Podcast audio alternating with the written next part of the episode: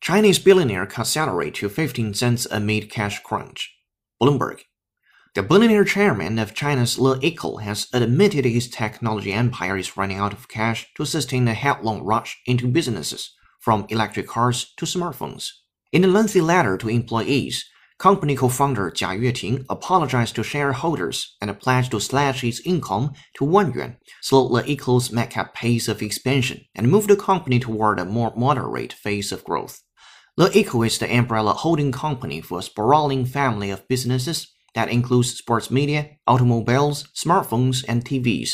The company, known for its Le TV streaming service, has aggressively pursued funding and placed bets on new ventures, from an electric car plant in Nevada to a $2 billion acquisition of California TV maker Vizio Incorporated. From Bloomberg News.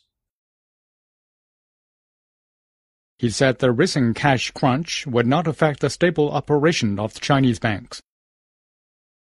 He said the recent cash crunch would not affect the stable operation of the Chinese banks.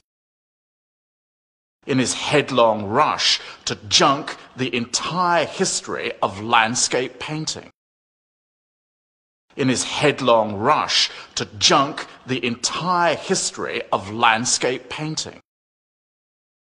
The data shows the Chinese economy is enjoying stable and moderate growth.